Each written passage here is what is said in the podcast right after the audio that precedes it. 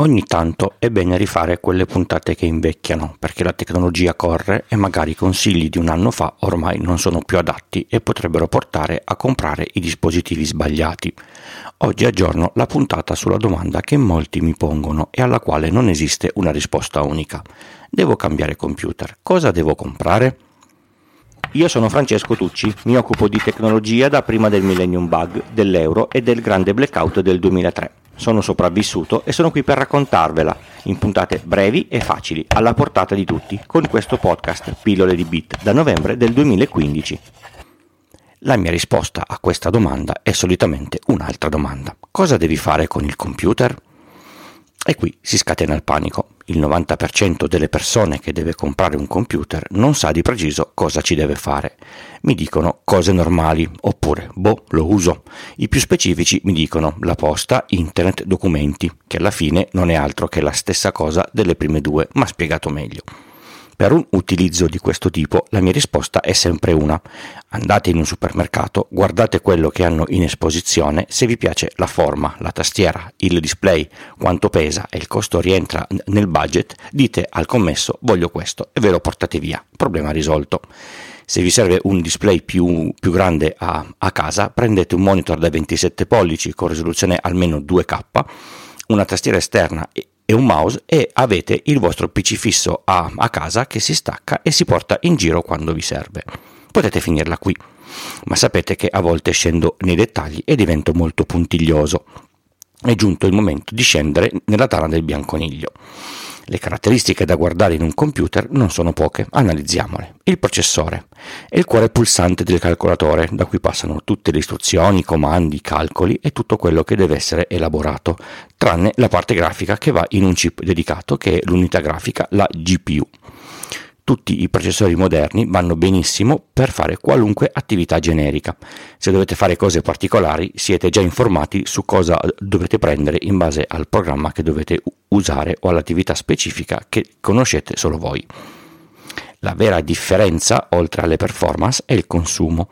Visto quanto costa la corrente, guardate sempre quello che nei dati di targa del processore è il TDP, Thermal Design Power. È il calore che deve dissipare, ma alla fine è direttamente proporzionale a quanto consuma. Prendere un PC con un processore con un TDP da 50 watt rispetto a uno da 15 fa differenza sulla bolletta, soprattutto se lo usate tanto. Non perché lo userete sempre al 100%, ma perché il consumo è proporzionale a quello da 50 watt. Consumerà comunque di più. Come si scopre il TDP di un processore? Vi lascio il link a Passmark, un'enorme enciclopedia di CPU. Cercate il modello ed ecco i suoi dati di, di, di, targa. Ovviamente non è solo la CPU che fa il consumo totale. Se avete 5 dischi a piattelli e una scheda video enorme, i consumi cresceranno.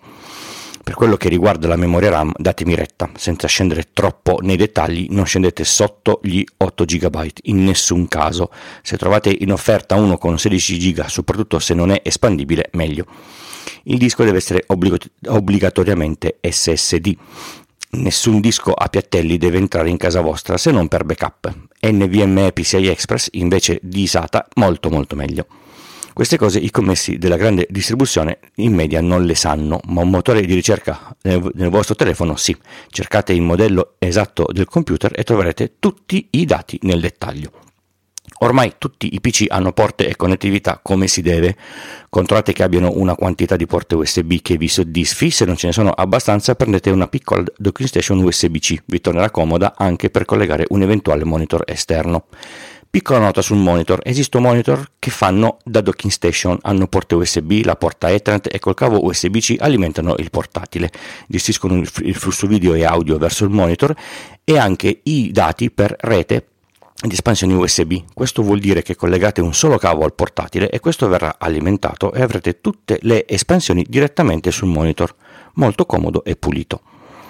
La tastiera è una cosa talmente personale che dovreste provarla. Aprite un editor di testo e scrivete 3-4 righe di qualcosa. Vi accorgerete subito della differenza tra una e l'altra. Il display è importante, ne va dei vostri occhi. Evitate schermi inferiori al, al Full HD 1920x1080. Controllate che si vedano bene anche da angolazioni diverse da 90 gradi esattamente davanti. Prendetelo in mano, sentite quanto pesa e chiedete di farvi vedere l'alimentatore. A volte sono computer leggeri e poi l'alimentatore è un mattone da, da 2 kg. Controllate come si chiude, che vi dia una buona impressione di solidità. Dovrà essere eh, aperto centinaia di, di volte nel, nella sua vita. E il prezzo? Qui sono molto bianco o nero o tranchant, come dicono i, i, i, francesi. Guardate quanto costa un MacBook Air M1 in offerta su Amazon e non spendete più di quella cifra. Se dovete spendere di più di quella cifra, prendete il MacBook Air M1. Per come è fatto in ogni sua parte, è il miglior portatile in circolazione in fatto di rapporto qualità di produzione, prezzo, prestazioni, quando esce questa puntata. Ovviamente se state cercando un, un portatile per, per un utilizzo generale. Se avete richieste specifiche come un disco molto grande, 32 GB di RAM o una scheda video dis- dis- discreta per CAD o altro, il paragone non rende più, ma a questo punto fermatevi se state spendendo più di un MacBook Pro M2 o M2 Pro, davvero non ne vale la, la pena in base alla, alla, puntata dove vi ho descritto a fondo il Chromebook, quella della settimana scorsa, valutate se non possa valere la pena di prendere uno di, di, questi. Costa molto meno e la batteria non finisce mai, solo che è molto dipendente dal web. Se volete prendere Windows, se possibile, prendete la versione Pro o fate un, un up, upgrade dopo.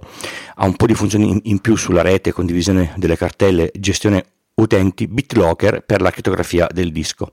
Se ci volete mettere Linux, o lo prendete con Windows e lo cancellate o cercate PC senza sistema operativo. Ci sono alcuni venditori, ma in percentuale rispetto al resto sono pochissimi e sono solo online.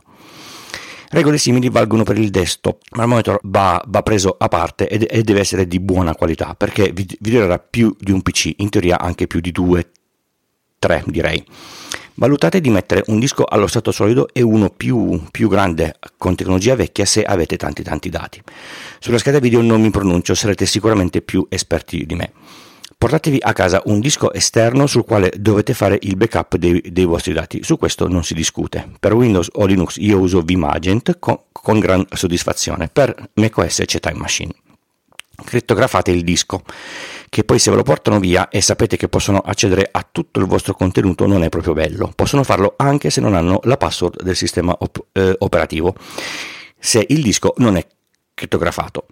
Non mi espongo con altri marchi, con alcuni con cui io mi sono trovato bene o ho amici che che, che, si sono trovati malissimo, quindi non, non, non, vi, non, vi, dico compra quello e non comprare quell'altro.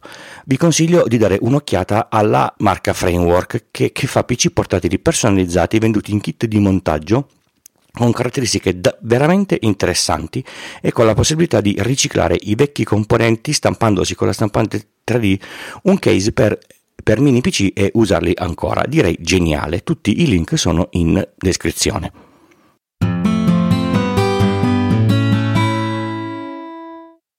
Pillole di Bit è un podcast settimanale di tecnologia scritto e raccontato da Francesco Tucci senza usare sistemi di scrittura basati su intelligenza artificiale. Esce ogni lunedì mattina, o quasi. Un grande contributo alla realizzazione è fornito dall'hosting Third Eye, che vi consiglio di considerare per le vostre necessità online, e dal software producer di Ulti.media per macOS, che mi permette di montare le puntate alla velocità della luce. Sul sito Pillole di Bit con il punto prima dell'IT si trovano tutte le informazioni necessarie per i contatti, per partecipare alla community o per sostenere la realizzazione del podcast, con donazioni o link sponsorizzati. Il podcast viene sostenuto solo grazie alle donazioni, non a pubblicità.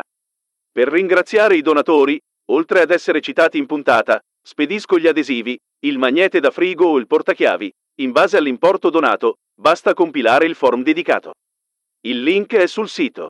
Nelle note di ogni puntata si trovano tutti i link citati in trasmissione. Il podcast è diviso in capitoli per poter navigare più facilmente con la vostra app di riproduzione e, se volete, per saltare questa parte, una volta imparata a memoria.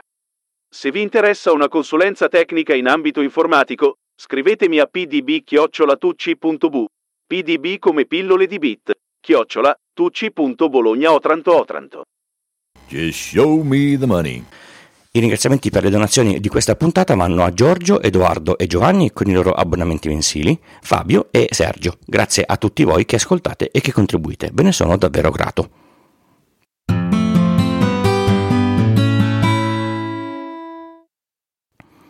Vi ho buttato lì il sito Passmark per vedere i TDP della CPU, ma secondo me è uno di quei siti che dovreste avere nei bookmark sempre a disposizione. C'è un elenco sterminato di ogni CPU uscita dalla notte dei, dei tempi. Per ognuna di esse ci sono mille informazioni come il benchmark sulle prestazioni, la presentazione sul mercato, la tecnologia di produzione, il consumo, il costo sul mercato e molte altre.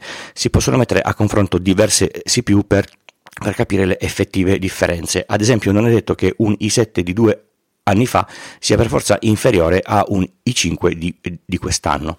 Se, se, se, avete più computer tra cui scegliere, mettete a fianco le, le loro CPU e guardate prestazioni e, e, e, consumi. Avete un'idea istantanea di cosa c'è dentro e, e come va. Il link sapete dove potete trovarlo come, come, come sempre.